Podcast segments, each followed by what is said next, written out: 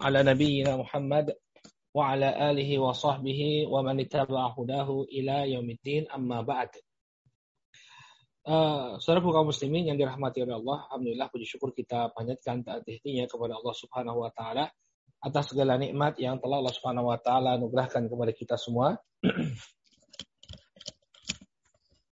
Salawat serta salam semoga senantiasa tercurah kepada junjungan kita Nabi Muhammad, kepada keluarganya, para sahabat, dan pengikut beliau hingga akhir zaman.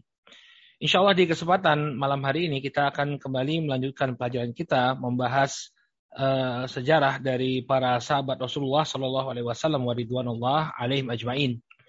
Di pertemuan kali ini kita akan bahas uh, biografi dari sahabat Suhaib bin Sinan Ar-Rumi. Jadi pada pertemuan yang terakhir selesai kita dari pembahasan Al-Asyarah Al-Mubasyaru Nabil Jannah 10 sahabat yang uh, dijanjikan atau diberi kabar gembira oleh Nabi Shallallahu Alaihi Wasallam masuk ke dalam surga. Maka insya Allah di kesempatan kali ini kita akan bahas uh, sahabat yang lainnya, yakni sahabat Suhaib bin Sinan Ar-Rumi radhiyallahu taala anhu. Ya. Suhaib bin Sinan Ar-Rumi, nama lengkap beliau disebutkan oleh para ulama, beliau adalah Suhaib bin Sinan bin Malik bin Abdi Amr. Ya, Suhaib bin Sinan bin Malik bin Abdi Amr dan beliau uh, sebenarnya berasal dari uh, kabilah Arab dari Bani Namr bin Al-Qasid. Ini kabilah Arab ya. Jadi beliau sebenarnya adalah seorang Arabi, seorang Arab. Hanya saja uh, ketika itu keluarga beliau atau perkampungan beliau ini diserang ya diserang oleh orang-orang Romawi. Jadi uh, mereka orang Arab yang tinggal di Persia, di daerah Ninawa. Ya, di daerah Ninawa dan bapak beliau ini termasuk uh, seorang pegawai di kerajaan Persia. Nah, suatu ketika terjadi tragedi di tengah-tengah keluarganya Suhaib bin Sinan Ar-Rumi. Apa yang terjadi? Datang orang-orang Romawi menyerang ke wilayah Persia. Dan kita tahu ya di masa uh, Nabi Shallallahu Alaihi Wasallam persaingan antara dua imperium ini terjadi dengan begitu sengit. Ada Persia, ada Romawi. Nah, kampungnya Suhaib bin Sinan Arumi ini diserang oleh orang-orang Romawi. Nah, kemudian Suhaib uh, ditangkap dan dijadikan sebagai seorang budak. Dan itu terjadi mulai dari beliau masih kecil. Sehingga beliau dari kecil sudah berada di tengah-tengah orang Romawi, makanya dinisbatkanlah Suhaib bin Sinan menjadi Suhaib bin Sinan Ar-Rumi. Ya, nisbatnya kepada bangsa Romawi. Ya, namun asalnya kalau ditelusuri asalnya beliau sesungguhnya adalah atau termasuk dari kabilah Arab dari Bani Namr bin Al-Qasid ya yang kemudian dijadikan uh, budak oleh orang-orang Romawi maka dikenal dengan nama Suhaib bin Sinan Ar-Rumi.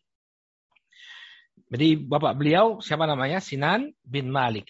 Ya, Sinan bin Malik. Adapun ibu beliau namanya adalah Salma binti Qaid ya, binti Qaid bin Mahid At-Tamimiyah. Ya, Salma binti Qaid bin Mahid At-Tamimiyah. Beliau adalah seorang wanita Arab yang berasal dari Bani Tamim, yang berasal dari Bani Tamim. Nah, dari sini kita bisa melihat bahwa nasab asal dari uh, sahabat Suhaib bin Sinan Ar-Rumi ini kembali kepada bangsa bangsa Arab. Jadi nisbat beliau kepada Ar-Rumi karena beliau lama tinggal bersama orang-orang Romawi ya dan uh, berpakaian ber, apa, berpenampilan seperti orang-orang Romawi maka dia disebut sebagai Suhaib bin Sinan Ar-Rumi namun asalnya adalah bangsa bangsa Arab. Bagaimana bentuk fisik Suhaib bin Sinan Ar-Rumi disebutkan oleh Al-Imam Adhabi dalam Syiar A'lamin Nubala. Beliau mengatakan wa kana rajulan ahmara al humrah laisa bitawil. Dahulu Suhaib dikenal dengan uh, sosok yang berkulit kemerahan, ya, sangat merah sekali kulit beliau, laisa bitawil dan tubuh beliau tidaklah tinggi.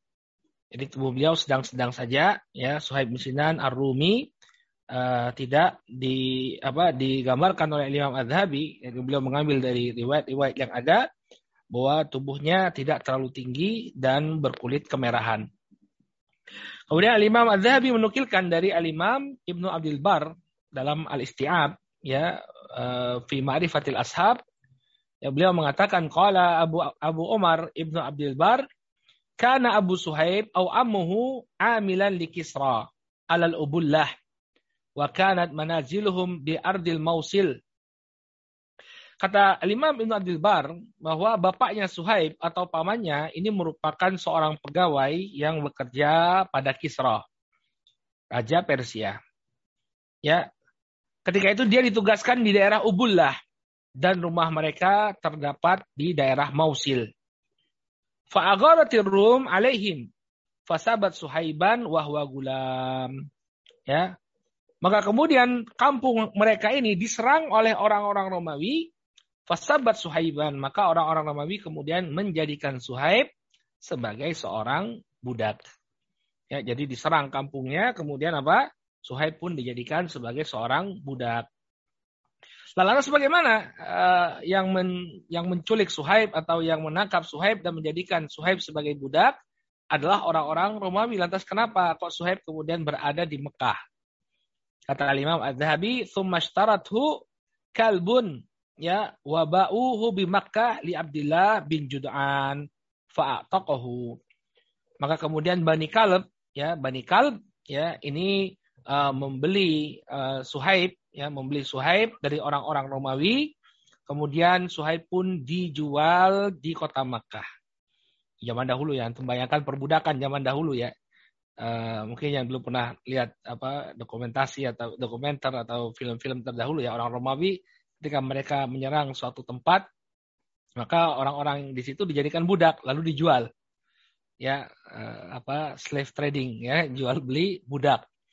Maka dijuallah Suhaib bin Arumi dibawa ke kota Mekah. Yang membeli adalah uh, tokoh Quraisy yang bernama Abdullah bin Jud'an.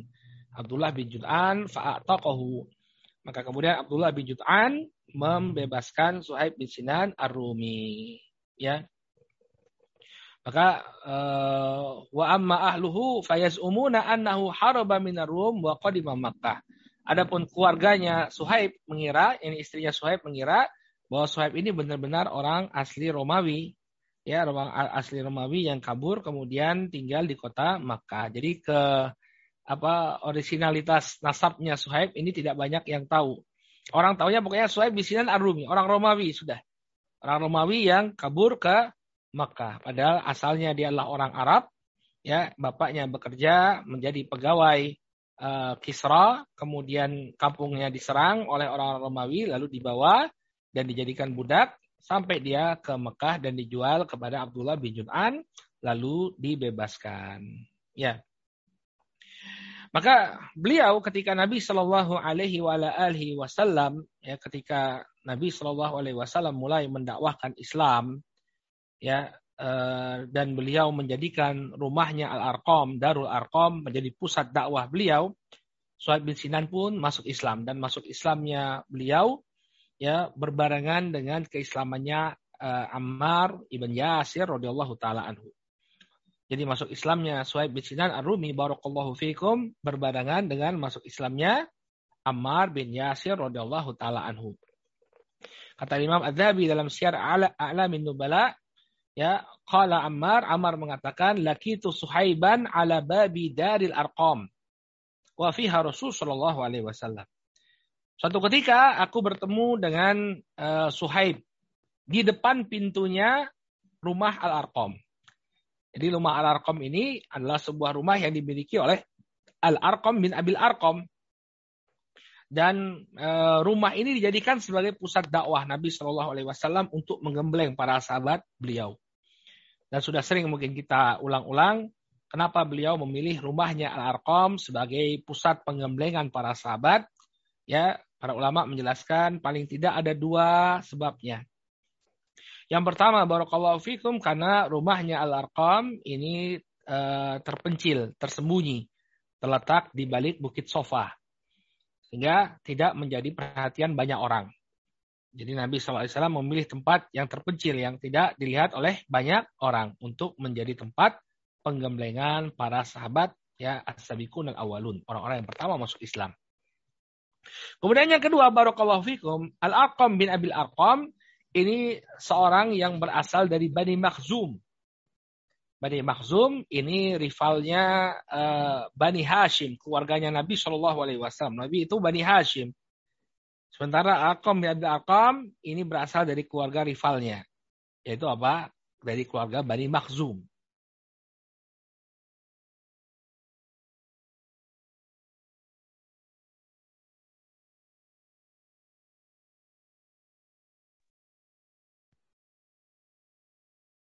Wah, Ustadz putus ini uh, koneksinya nih Ustadz. Gak mungkin ini Bani Makhzum uh, yang yang sangat uh, apa sangat membenci atau menjadi rivalnya Bani Hashim kemudian memberikan rumahnya untuk dipakai oleh seorang dari Bani Hashim. Maka Nabi SAW pun menjadikan rumahnya Arqam sebagai tempat penggemblengan para sahabat di awal-awal Islam. Nah, Amr bin Yasir ber, uh, menuturkan bahwa ketika itu dia uh, apa menemui Nabi SAW atau dia berkunjung ke Darul Arqam yang di dalamnya ada Nabi Shallallahu Alaihi Wasallam, lalu dia mendapati adanya Suhaib bin Sinan Ar-Rumi di pintu rumah tersebut. Fadakholnya fa'arado alainal Islam fa'aslamna. Nah kemudian kami pun masuk menemui baginda Rasul Shallallahu Alaihi Wasallam Lalu beliau pun menawarkan Islam kepada kami, lalu kami menerima tawaran beliau. Fa'aslamna. Maka kami berdua pun masuk Islam. Ya. Suma makasna yauman ala dalika hatta amsayna fakharajna wa nahnu mustakhfun. Kemudian kata Ammar bin Yasir, ya seharian kami berada di rumah, mungkin diajari, ya diberi ilmu oleh Nabi SAW, diajari tentang dasar-dasar uh, Islam, ya diberi beritahu pemahaman bagaimana cara beribadah dan lain sebagainya, maka kemudian tidaklah kami keluar kata Ammar bin Yasir kecuali hari sudah petang.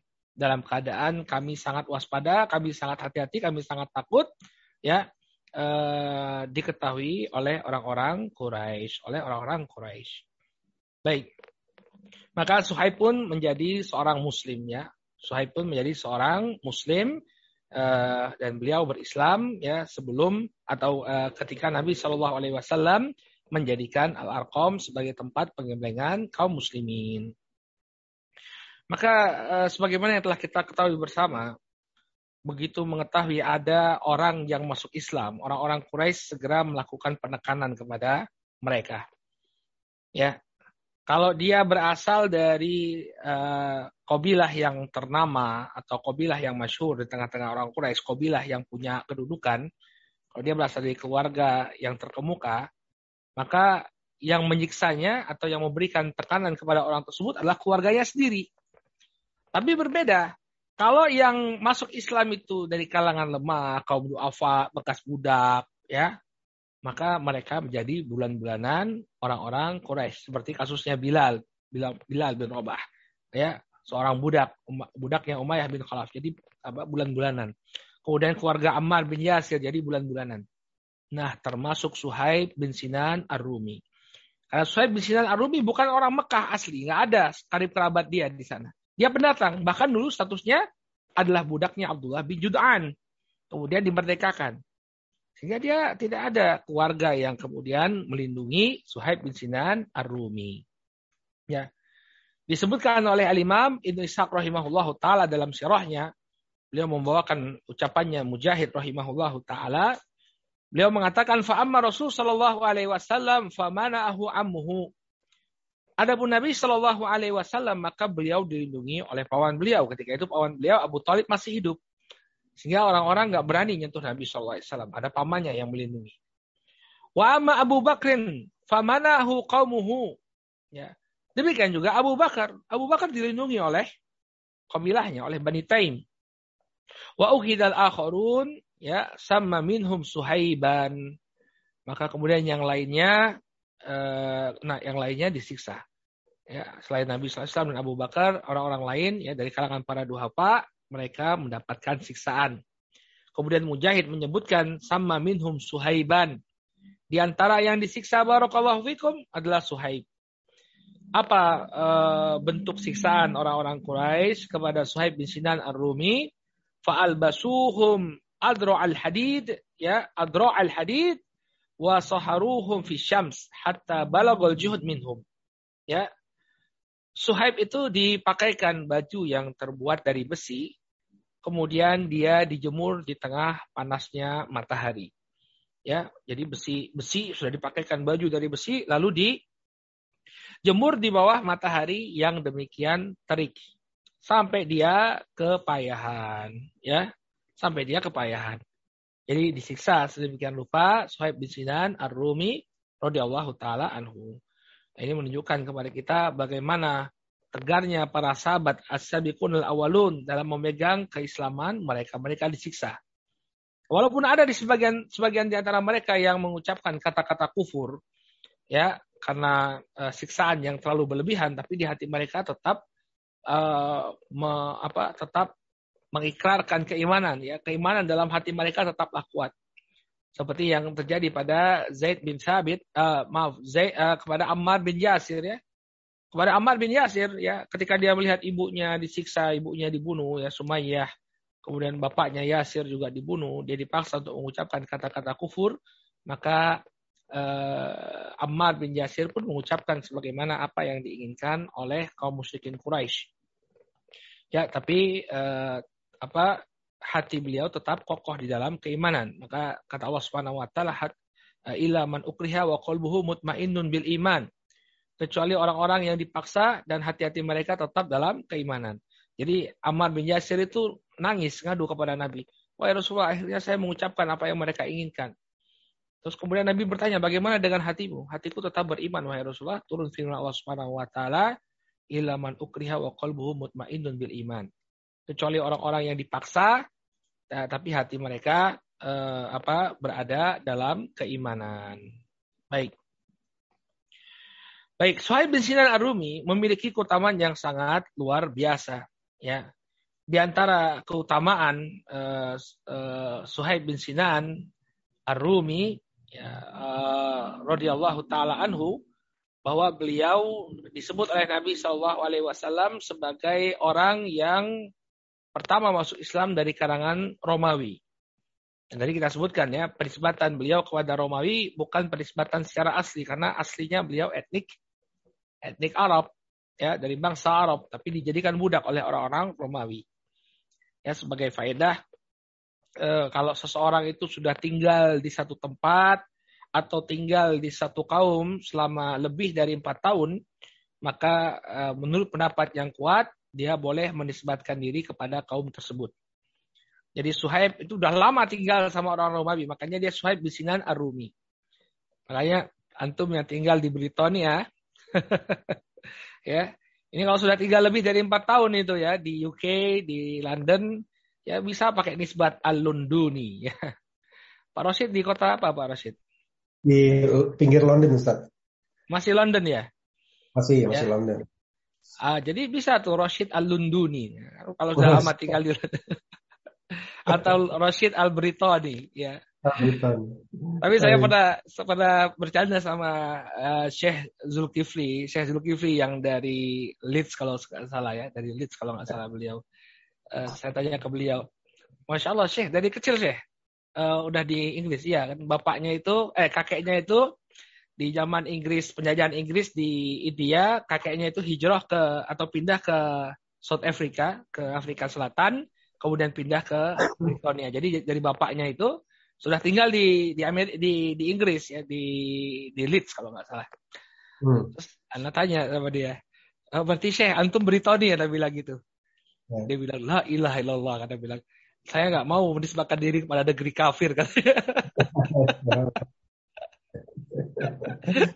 eh, nggak mau dia menisbahkan diri kepada negeri negeri kafir katanya. Al Britoni, wah, untuk bilang katanya.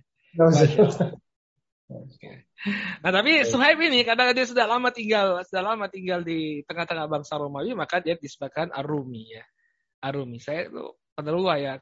Kurang sedikit lagi empat tahun itu di Yaman. Ini kan kalau sedikit lagi itu bisa jadi Wira Bahrun Al Yamani ya. Betul, Tapi mending al Indonesia, Indonesia, Indonesia dicintai di mana-mana, masya Allah. Baik. Maka Arumi kata kata Nabi Shallallahu Alaihi Wasallam, as-sabaku arbah. Orang yang awal masuk Islam itu empat kata kata Nabi Shallallahu Alaihi Wasallam. Maksudnya dari sisi etnik ini ya. Beliau bicara dari sisi etnik. Kemudian beliau mengatakan anasabikul Arab. Saya adalah orang yang pertama masuk Islam dari kalangan Arab. Wa Suhaib sabiqur Rum. Kemudian yang kedua Suhaib ini adalah orang yang awal masuk Islam dari kalangan Romawi. Wa Bilal sabiqul Habasyah. Ya, wa Bilal uh, sabiqul Habasyah. Adapun Bilal adalah orang yang pertama masuk Islam dari kalangan orang Habasyah, dari kalangan orang Ethiopia. Wa Salman sabiqul Furs. Adapun Salman adalah orang yang masuk Islam pertama dari kalangan bangsa Persia. Nah, disebut nama Suhaib bin Sinan Ar-Rumi. Karena beliau nisbatnya sudah Ar-Rumi ya, eh, lama tinggal di tengah-tengah bangsa Romawi, ya maka beliau dikatakan oleh Nabi SAW orang yang pertama masuk Islam dari kalangan eh, orang Romawi. Dan uh, banyak sekali keutamaan Suhaib. Di antara keutamaan Suhaib, dia dibela langsung oleh Allah Subhanahu Wa Taala. Jadi ada ada ayat Al-Qur'an yang turun oleh yang diturun diturunkan oleh Allah Subhanahu wa taala untuk membela uh, Suhaib bin Sinan Ar-Rumi. Disebutkan oleh Al-Imam Ahmad dalam musnadnya ya. Al-Imam Ahmad uh, dalam musnadnya menyebutkan sebuah riwayat dikatakan dalam riwayat tersebut ya marral mala'u min Quraisy ala Rasulillah sallallahu alaihi wasallam wa innahu Khabbab wa Suhaib wa Bilal wa Ammar suatu ketika uh, sekelompok orang-orang Quraisy, orang-orang musyrik Quraisy, ini melewati baginda Nabi Shallallahu Alaihi Wasallam. Jadi Nabi SAW sedang berkumpul dengan sebagian sahabat di kota Mekah. Ya, lewatlah para pemuka Quraisy. Kemudian bersama Nabi Shallallahu Alaihi Wasallam ada kaum duafa. Kita katakan tadi orang-orang yang mereka tidak punya keluarga yang melindungi mereka di kota Makkah siapa saja ya Suhaib, kemudian Bilal, kemudian Khobab bin Arad. Nanti insya Allah kita akan uh, bacakan pula biografinya Khobab nanti insya Allah.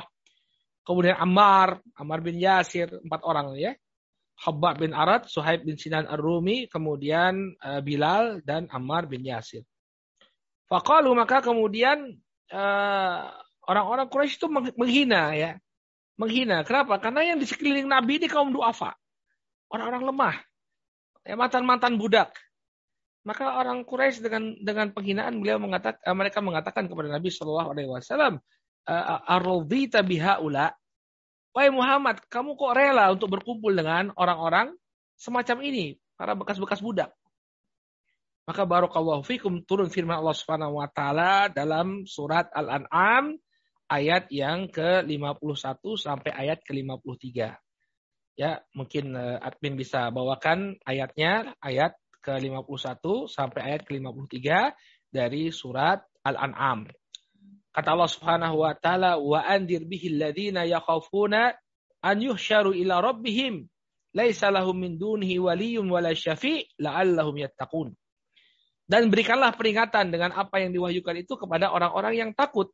Nanti mereka akan dihimpunkan oleh Allah Subhanahu wa taala pada hari kiamat ya dalam keadaan tidak ada yang melindungi mereka, tidak ada yang memberikan syafaat kepada mereka agar mereka bertakwa. Jadi beri peringatan kepada orang-orang yang ingin mendekat kepada Allah, orang yang takut pada hari kiamat. Beri peringatan kepada mereka. Kemudian kata Allah Subhanahu wa taala, "Wala tatrudil ladzi yad'una rabbahum bil ghadati wal ashi yuriduna wajhah." Jangan sampai engkau wahai Muhammad mengusir orang-orang yang menyuruh kepada Rob mereka di waktu ya di waktu pagi dan di waktu pedang menginginkan wajah Allah Subhanahu wa taala. Maksudnya adalah Suhaib dan kawan-kawannya ini orang-orang yang benar-benar ingin mencari doa Allah Subhanahu wa taala jangan sampai kemudian kau usir dari sisimu. Ma alaika min hisabihi min syai wa ma min hisabika alaihi min syai. Fatadrudahum fatakun fatakuna minadh zalimin. Engkau tidak memikul tanggung jawab atas mereka dan mereka tidak memikul tanggung jawab atas dirimu ya dan jangan uh, yang menyebabkan engkau mengusir mereka dan engkau pun termasuk orang-orang yang zalim.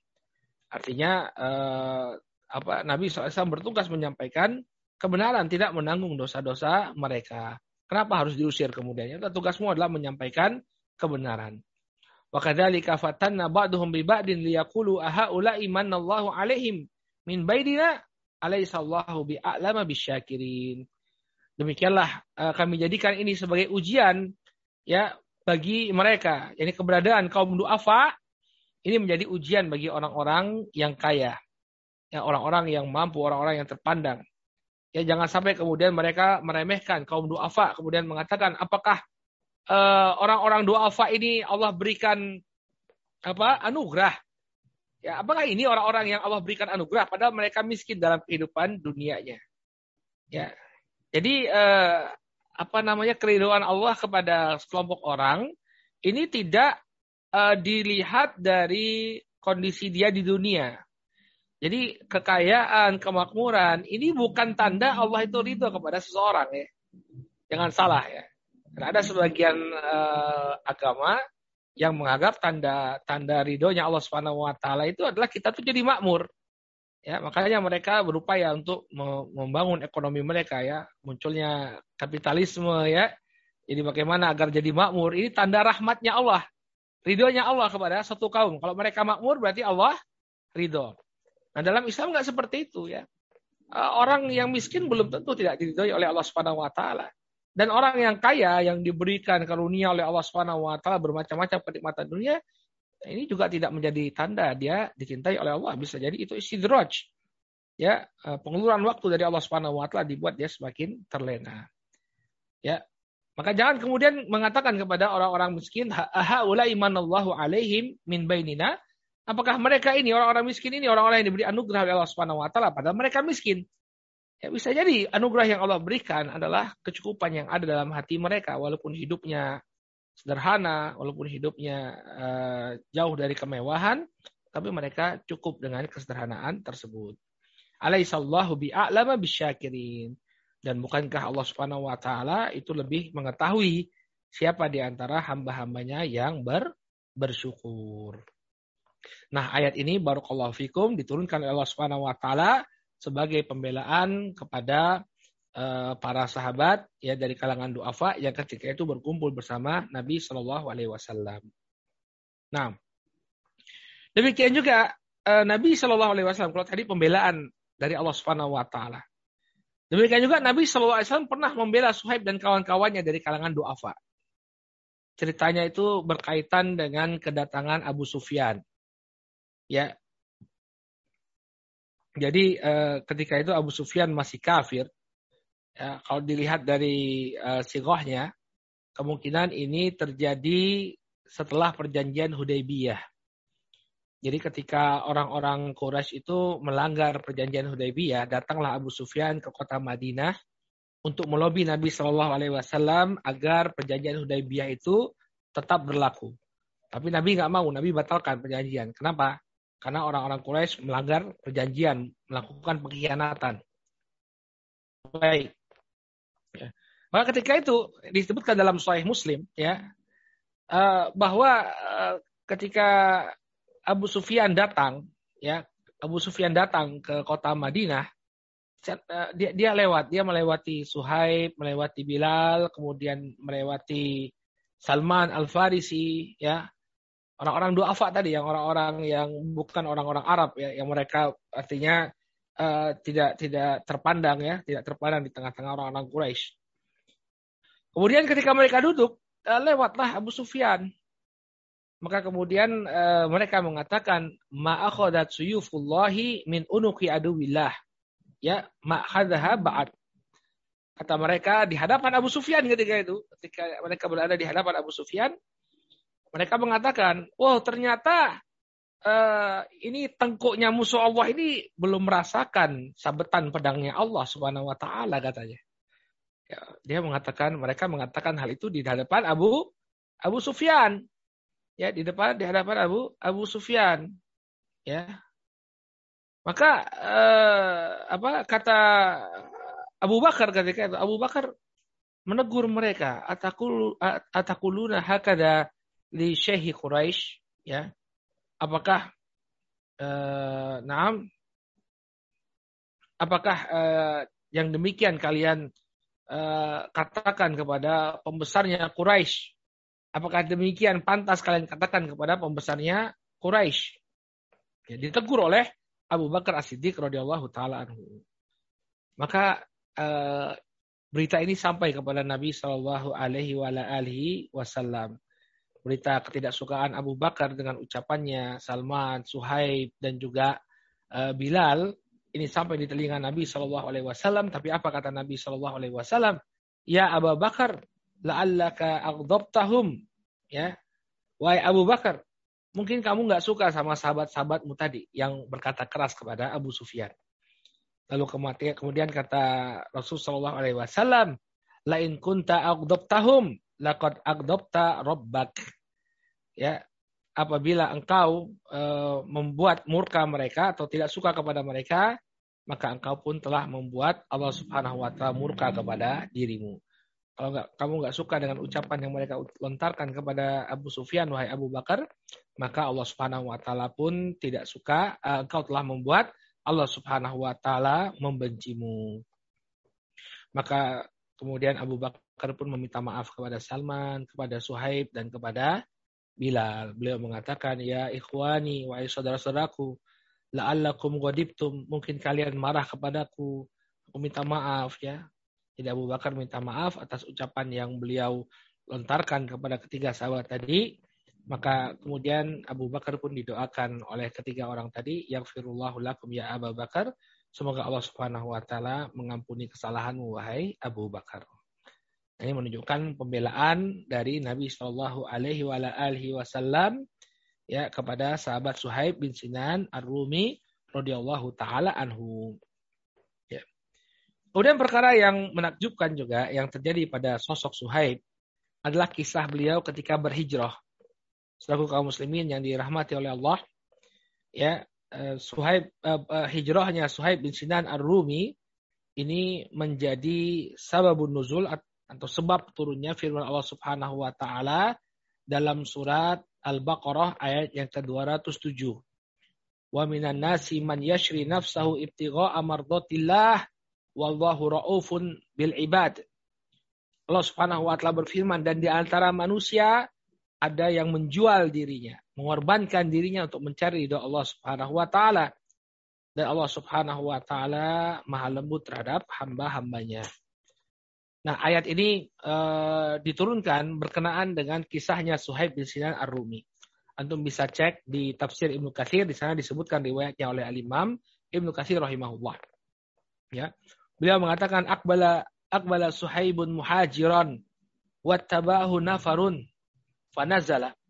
Ketika Suhaib, Suhaib bin Sinan ini ingin berhijrah ya, maka beliau diikuti oleh beberapa orang Quraisy maka beliau pun fanazala an rohilatihi wa nasala kinanatahu. Kemudian dia turun dari hewan tunggangannya lalu mempersiapkan panahnya. Faqala, kemudian dia mengatakan kepada orang-orang yang menguntit beliau dari belakang. Laqad alimtum anni min armakum ya wa aimullah la tasiluna ilayya hatta armiya bikulli sahmin ma'i thumma adribakum bisayfi ya Kata Suhaib bin Sinan Ar-Rumi, kalian semua tahu kalau aku adalah orang yang paling jago memanah. Suhaib bin Sinan Ar-Rumi jago memanah. Ya. Wallahi demi Allah kata beliau, demi Allah kalian tidak akan sampai kepadaku melainkan aku akan panahi terlebih dahulu. Kemudian setelah kalian aku panahi, aku akan penggal kepala-kepala kalian. Masya Allah. Jadi ditantang oleh Suhaib bin Sinan Ar-Rumi. Ayo, kalau kalian ingin mendekat, Aku akan panahi kalian, kemudian aku akan penggal kepala-kepala kalian. Namun Suhaib bin Sinan dia dia nggak mau ada ada apa mereka ini menghalangi karena mungkin e, bisa jadi nanti Suhaib bin Sinan nggak nggak bisa hijrah ke kota Madinah karena berurusan dengan mereka atau datang lagi teman-temannya. Maka kemudian Suhaib menawarkan kepada orang-orang yang sedang mengepungnya, beliau katakan apabila kalian menginginkan harta, kalau aku berikan kalian hartaku, apakah kalian akan uh, membiarkan aku meneruskan perjalanan? Maka orang-orang Quraisy mengatakan naf'al. Ya, kalau kamu kasih harta, kamu akan kami bebaskan. Nggak ada masalah di antara kita. Maka kemudian uh, Suhaib pun memberikan hartanya kepada mereka dengan syarat agar mereka tidak lagi mengganggu Suhaib dalam perjalanan untuk berhijrah. Maka turunlah firman Allah Subhanahu wa taala wa minan nasi man yashri nafsahu ibtigha'a mardatillah. Dan di antara manusia ada yang dia menjual yang mengorbankan dirinya untuk mencapai ridho Allah Subhanahu wa taala. Dia korbankan hartanya. Nggak apa-apa, ini ambil aja harta saya. Yang penting apa? Kalian jangan ganggu perjalanan hijrah saya ke kota ke kota Madinah. Ya. Ini kisah hijrahnya Suhaib bin Sinan Ar-Rumi. Dan di antara hal yang eh, apa? hal yang khusus dari apa? dari Suhaib Ar-Rumi ini dia beliau memiliki uh, apa uh, apa karakter yang humoris ya suka bercanda subhanallah ya jadi manusia itu uh, ya satu hal yang lumrah bercanda asal jangan bohong saja ya nggak boleh bercanda sambil bohong ya Nabi SAW mengatakan wailul lilladzi uh, yukadzibun nas atau nam yukadzibun nas liyudhikahum Oh, kamakal Shallallahu Alaihi Wasallam. Nabi mengatakan celaka bagi orang yang berdusta di hadapan manusia uh, untuk membuat mereka tertawa. Oh, kamakal Shallallahu Alaihi Wasallam. Kemudian beliau mengatakan wailul lahum celaka mereka celaka mereka. Jadi kalau orang itu bohong untuk bikin orang ketawa itu nggak boleh. Tapi kalau dia nggak bohong ya boleh boleh saja dia bercanda. Nah, Suhaib bin Sinan Ar-Rumi ini punya uh, kisah lucu dengan Nabi Shallallahu Alaihi Wasallam yang membuat baginda Nabi Shallallahu Alaihi Wasallam tersenyum dengan candaan beliau. Suatu ketika uh, Suhaib itu di apa di sebelah matanya ini lagi sakit ya, sedang sakit beliau. Kemudian beliau pun makan bersama Nabi Shallallahu Alaihi Wasallam. Ya, ketika sedang makan, tapi yang sakit sebelah, yang sakit cuma sebelah, mungkin kita sebelah kiri mungkin ya sebelah kiri matanya yang sakit mungkin. Ya pokoknya sebelah matanya sakit. Kemudian uh, dia makan bersama Nabi Shallallahu Alaihi Wasallam. Ya, hadisnya dalam riwayat Imam Ahmad. Ya. Nah ketika Nabi Shallallahu Alaihi Wasallam uh, makan, beliau melihat ke Suhaib. Ternyata mata Suhaib sebelah sakit. Yang dilihat oleh Nabi ya sebelah yang sakit. Kemudian Nabi mengatakan kepada Suhaib, ya uh, wahai Suhaib, uh, uh, bi aini ka Ramadan ada penyakit di matamu, ada apa seperti kotoran di matamu, ya sakit romat itu yang keluar apa kotoran dari mata. Ada penyakit di matamu, wahai Suhaib. Ya. Maka kata Suhaib bin Sinan Ar-Rumi, baik wahai Rasulullah. Ya. Kalau begitu, saya pindah saja biar ketika makan kamu tidak melihat mataku yang sakit. Jadi beliau pindah. Jadi biar apa? Biar kalau Nabi kelirik, nggak kelihatan yang sakit, tapi kelihatan mata yang yang normal. Fatabas sama Nabi Shallallahu Alaihi Wasallam maka tersenyumlah Nabi Shallallahu Alaihi Wasallam. Ya sudah Rasulullah, kalau kamu ngelihat mataku sakit, aku pindah. Ya, kalau aku pindah kan yang kelihatan adalah mata yang yang sehat ya sehingga tidak mengganggu Nabi Shallallahu Alaihi Wasallam maka Nabi Shallallahu Alaihi Wasallam pun tersenyum dengan candaannya Suhaib bin Sinan Ar-Rumi radhiyallahu taala anhu. Ya. Dan Suhaib bin Sinan Arumi juga dikenal dengan keberaniannya. Disebutkan dalam sifatus sahwah, ya, dinukilkan dari Suhaib bin Sinan Arumi, beliau mengatakan bahwa tidaklah Rasul Shallallahu Alaihi Wasallam itu berperang kecuali aku juga hadir dalam perang tersebut. Ya, tidak ada satu bayat pun yang dilakukan oleh Nabi Shallallahu Alaihi Wasallam melainkan aku uh, hadir dalam bayat tersebut. Tidaklah beliau alaihi salatu menempuh satu perjalanan ya kecuali aku pun ikut dalam perjalanan tersebut. Tidaklah ada ketika beliau berada dalam satu peperangan, melainkan aku berada di kanan atau di kiri beliau.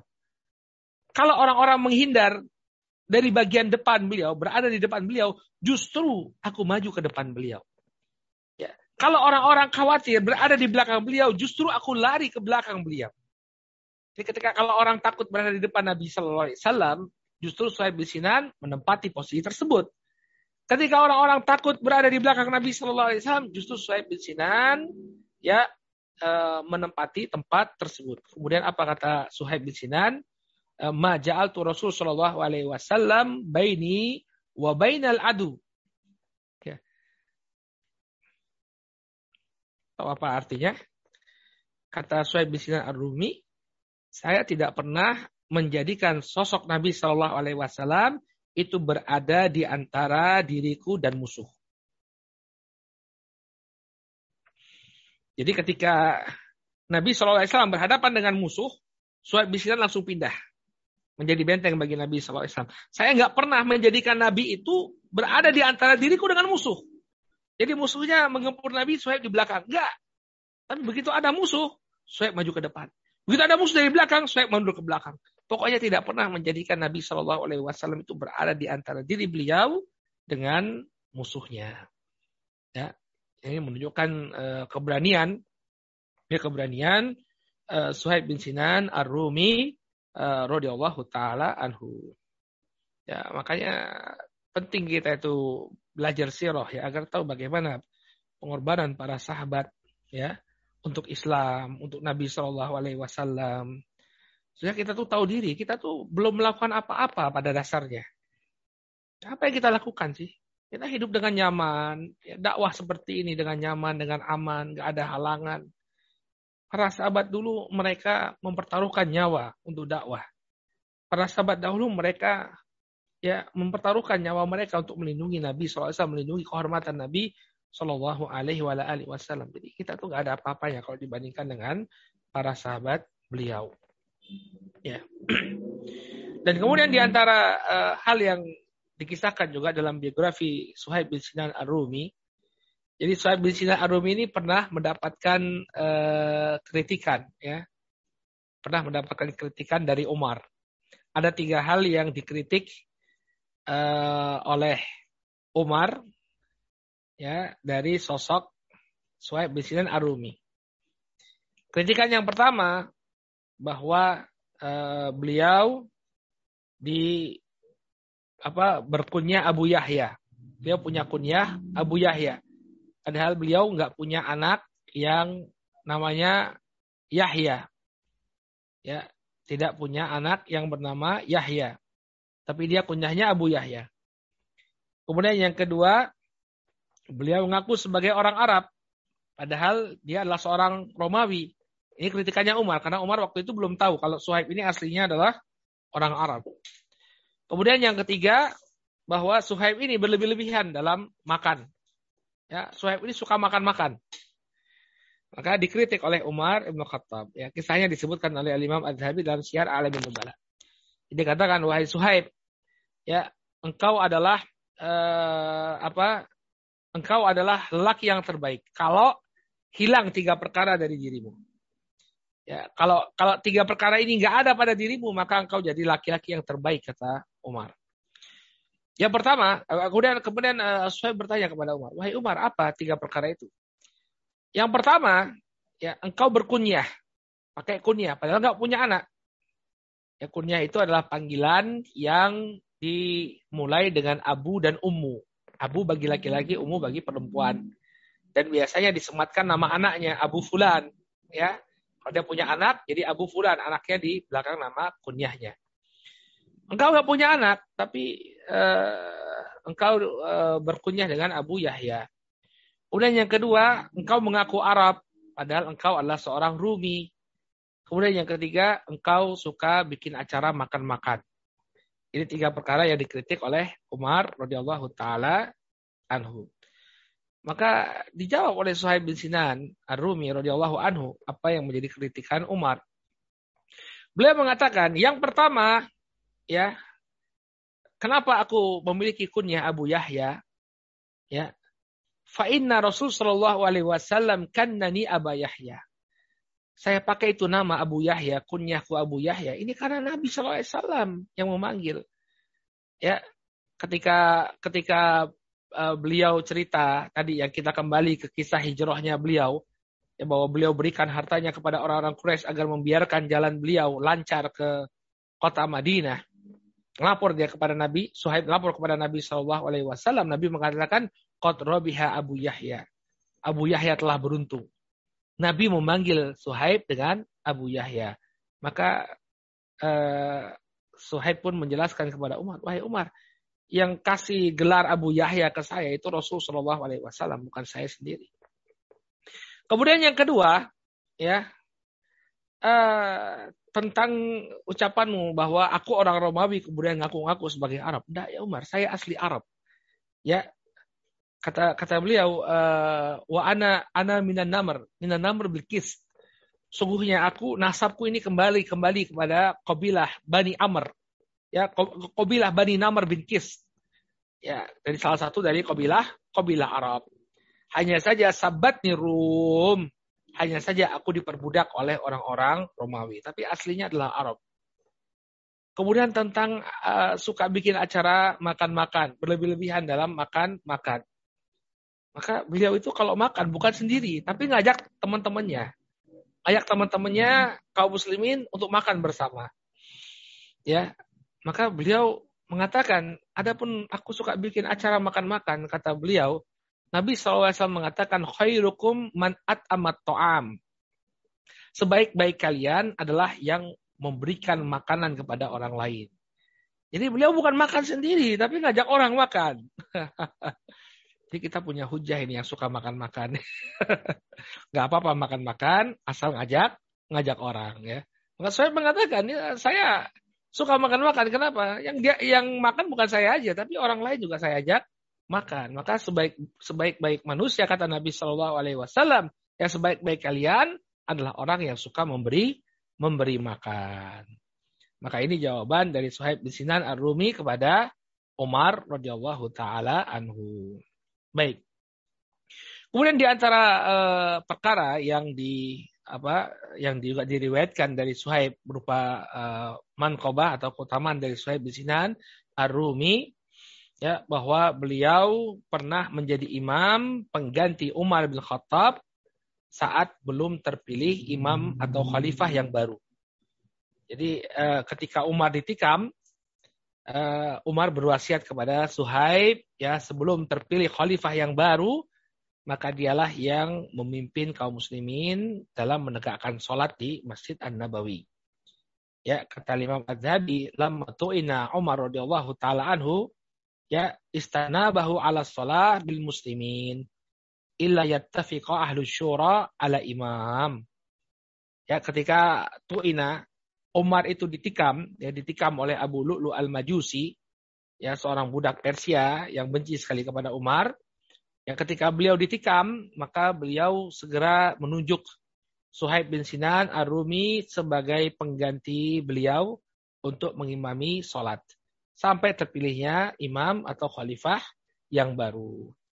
Ini menunjukkan bahwa uh, Suhaib bin Sinan Ar-Rumi ya juga punya kedudukan ya kedudukan yang tinggi sampai-sampai dia ditunjuk oleh Umar untuk menjadi imam ya sebelum terpilihnya imam yang baru pasca ditikamnya Umar bin Khattab radhiyallahu taala anhu.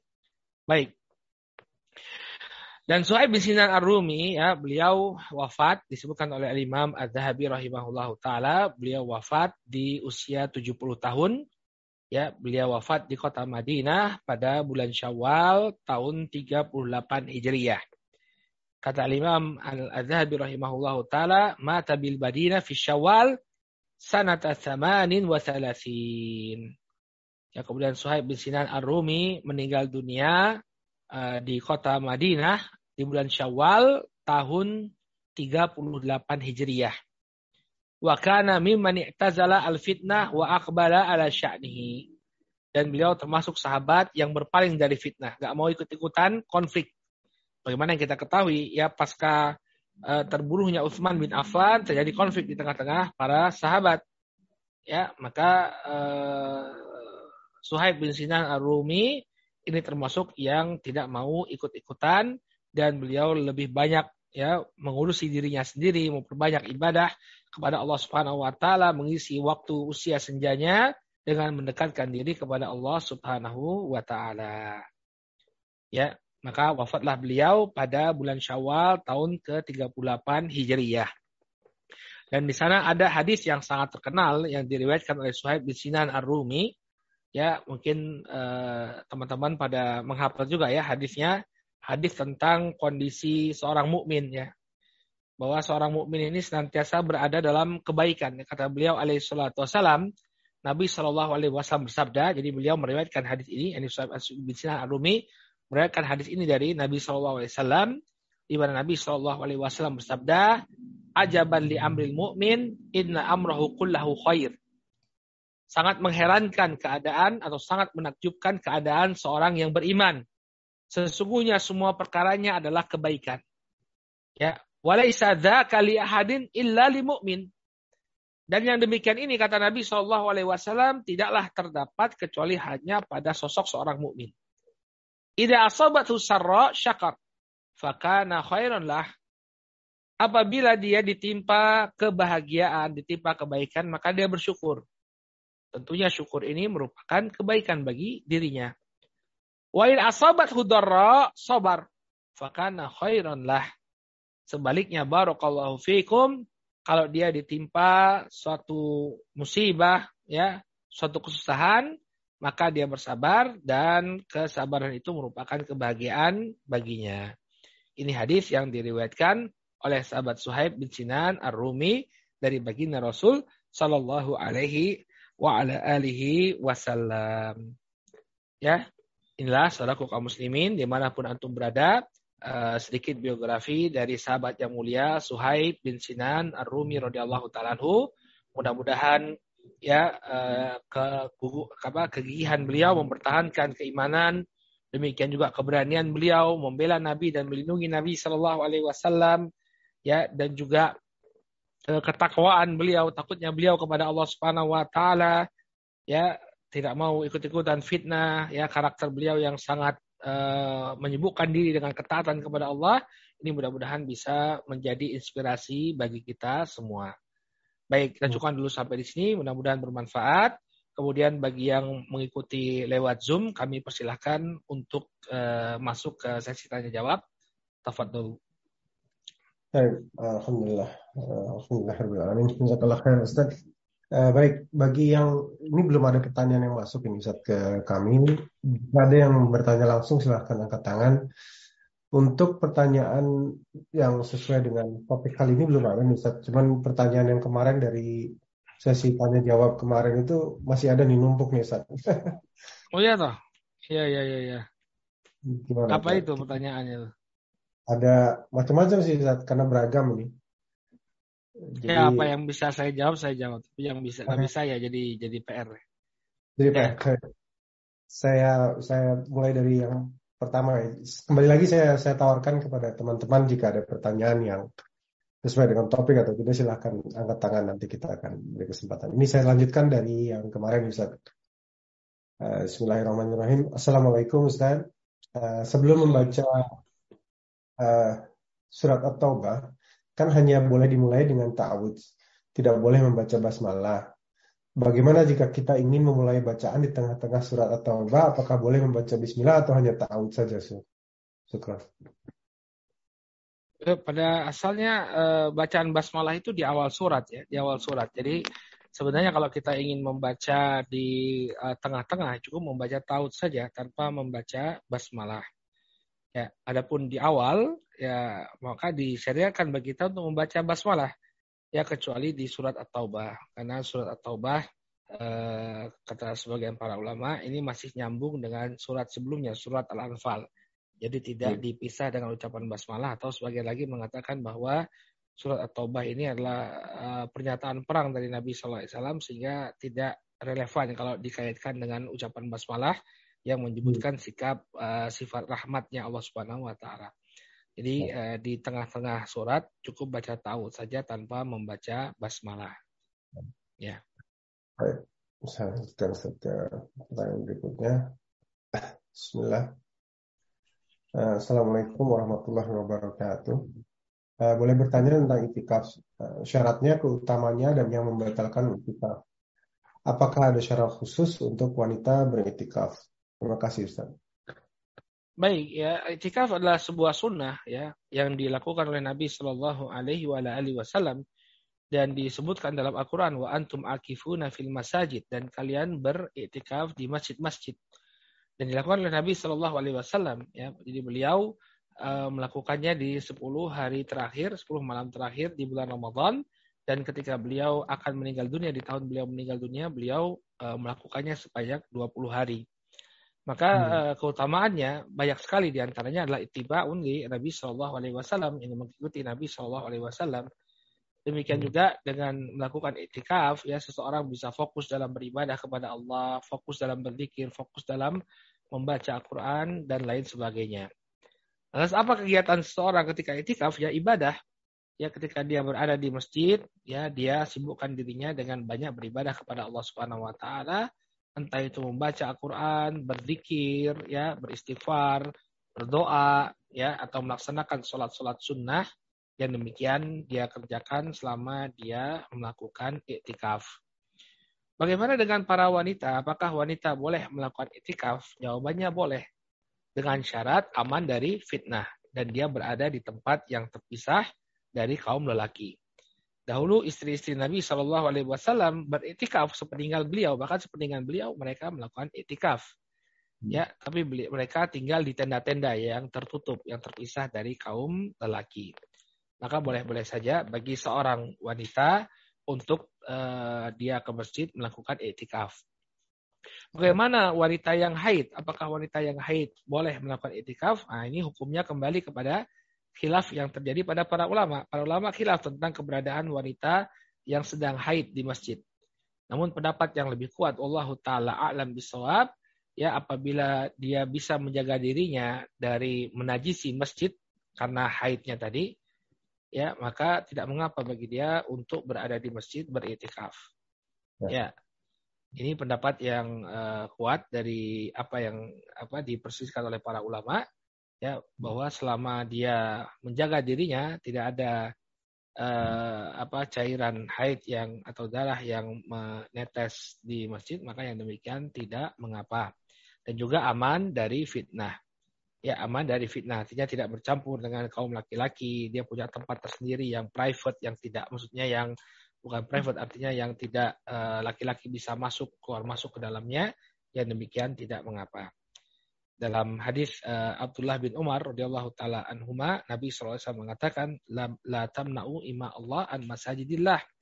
Janganlah kalian mencegah atau melarang ya wanita-wanita kalian dari rumah-rumah Allah. Ya sehingga boleh-boleh saja bagi wanita untuk melakukan itikaf dengan syarat-syarat yang kita sebutkan. Ya. Baik Ustaz. Um, Afwan ini 14.13 nih, jadi jam 9.13 nih di sana Ustaz. Uh, hmm. Pertanyaan ada beberapa. Gimana Ustaz? Satu lagi? Satu lagi Lagi. boleh. Satu lagi. Ini pertanyaan agak panjang Ustaz. Kita cukupkan untuk pertanyaan sampai hari ini. Uh, saat ini pertanyaan terakhir. Assalamualaikum, Assalamualaikum Ustaz. Izin bertanya. Assalamualaikum Bagaimana dengan seorang wasilah dalam ta'aruf? Apabila berhasil menjodohkan, sudah berusaha menggali info tentang ikhwan akhwatnya, dan mereka di mata-mata orang dekatnya orang baik dan soleh. Namun kemudian dalam rumah tangga orang yang dijodohkan, ada kasus-kasus permasalahan rumah tangga yang berat. Ternyata pasangannya jauh dari ekspektasi, banyak keburukan, dan lain sebagainya. Hmm, keluarganya jadi sering melibatkan wasilah dalam permasalahan-permasalahan rumah tangga tersebut wasilah jadi down dan kapok juga trauma untuk mentaarufkan lagi karena merasa bersalah. Mohon nasihatnya untuk para kami untuk kami para wasilah Ustaz. Syukur. Baik, barakallahu fikum. Antum jelaskan kepada pihak yang diperantarai. Jadi kita berupaya untuk mengumpulkan informasi semampu kita. Adapun yang dibalik itu, wallahu taala alam. Jadi jangan jadikan kami sebagai uh, apa pelampiasan. Kalau misalnya terjadi sesuatu ya kita nggak tahu kan kita menilai seseorang dari dohir ya nggak mungkin kita tahu misalnya apa yang dilakukan di kamar dia ya ketika dia sendirian kita nggak tahu ya jadi ya orang yang diperantarai pun harus tahu bahwa eh, seorang perantara seorang wasilah itu dia punya keterbatasan. Ya maka kembalikan kepada anda. Kalau anda sendiri sudah melihat ini informasi dari kami. Ini informasi dari kami ini hanya salah satu bahan pertimbangan saja. Anda bisa lihat sendiri nanti gimana. Lihat orangnya seperti apa. Kemudian uh, mendekatkan diri kepada Allah Subhanahu wa taala beristiqoroh. Kan ada istiqoroh kan ketika menerima itu apakah hanya ber uh, apa bersandarkan pada uh, tazkiyah atau rekomendasi dari orang yang uh, menjadi wasilah kan tidak Anda minta kepada Allah Nah, kalau kemudian terjadi sesuatu yang tidak diinginkan, oh ternyata ketika di awal bagus, kemudian di tengah perjalanan kita ternyata baru ketahuan belang-belang ya qadarullah wa masyafa'at. Ya, yang penting kita sudah berkonsultasi kepada Allah, istikharah. Dan mungkin ini Allah Subhanahu wa taala tetapkan bagi kita ya sudah. Faida azam tafatawakal Allah. Kalau kalian sudah punya tekad yang kuat, maka bertawakallah kepada Allah. Bersandar dirilah kalian kepada Allah. Ya sudah. Qadarullah wa syafa'al. Ya. Adapun masalah keterlibatan wasilah dalam masalah rumah tangga itu terserah mereka. Kalau memang mereka punya kemampuan, punya kesempatan untuk memperbaiki hubungan yang telah terjalin, maka tidak mengapa. Tapi kalau mereka mereka angkat tangan pun bukan masalah mereka sesungguhnya, karena masalah mereka sudah selesai ketika pasangan tersebut menikah. Kami hanya wasilah untuk mendekatkan kalian ya agar bisa menikah dan menjalani bahtera rumah tangga. Tapi kalau dia ingin membantu saudaranya, maka yang demikian juga tidak mengapa. Nabi Shallallahu Alaihi Wasallam bersabda, eh, "Man yastati an yanfa'a akhahu falyaf'al." Barang siapa di antara kalian yang mampu untuk memberikan manfaat kepada saudaranya, maka hendaknya dia kerjakan, dia lakukan. Jadi hmm. begitu nasihat kami kepada para uh, wasilah, para wasilah dan uh, memang kalau saya sendiri uh, agak berhati-hati sekali dalam masalah ini. Karena itu ya. tadi ya nggak enak kalau disalahin. Iya. Ya, Tapi kalau ya. memang niatnya tulus ingin uh, menolong ya, ingin menolong, insya Allah ya Allah swt akan berikan jalan keluar ya, insya Allah ya. Ya. Baik, dan juga mungkin untuk siap terima kritik mungkin ya Ustaz. Apa tuh? Iya, kalau mau Hah? jadi wasilah siap juga untuk terima kritik ya. Jadi Iya, iya, iya. Ya, harus terima kritik ya. Baik, Ustaz. Saya kira Jadi wasil yang diwasilahi itu orang Indonesia, Indonesia tuh Indonesia apa Indonesia tuh Britania itu? In, iya, Indonesia tuh Indonesia kayaknya, Ustaz. Oh iya iya. Mungkin masalahnya lebih simpel ya kalau sama orang asing ini yang agak sulit. ah, betul, betul, betul. Ya. Cukup Pak Rasid, insya Allah. Cukup, cukup Ustaz. Mungkin kita coba uh, uh, ringkasannya Ustaz sebelum kita tutup insya Allah. Baik, uh, sahabat kaum muslimin yang dirahmati oleh Allah. Alhamdulillah di malam hari ini kita telah paparkan biografi dari seorang sahabat yang sangat mulia, yakni Suhaib bin Sinan Ar-Rumi. Uh, teruslah uh, belajar di sirah An-Nabawiyah sebagai bentuk kecintaan kita kepada mereka dan mudah-mudahan dengan mempelajari kehidupan mereka kita bisa meneladani dan kita bisa menjadi hamba-hamba yang ridhoi oleh Allah Subhanahu wa taala sama seperti mereka. Kita cukup dulu sampai di sini. Subhanakallahumma bihamdika asyhadu an la ilaha illa anta astaghfiruka wa atubu ilaik. Assalamualaikum warahmatullahi wabarakatuh. Waalaikumsalam warahmatullahi wabarakatuh. Baik, jazakallahu khairan uh, Ustaz. Insyaallah kita akan bertemu kembali di awal bulan bulan depan. Eh, dari kami mohon maaf jika ada kesalahan kekurangan baik dalam sikap maupun perkataan. Insya Allah kita bertemu kembali. Warahmatullahi fikum. Wassalamualaikum warahmatullahi wabarakatuh. Waalaikumsalam warahmatullahi wabarakatuh.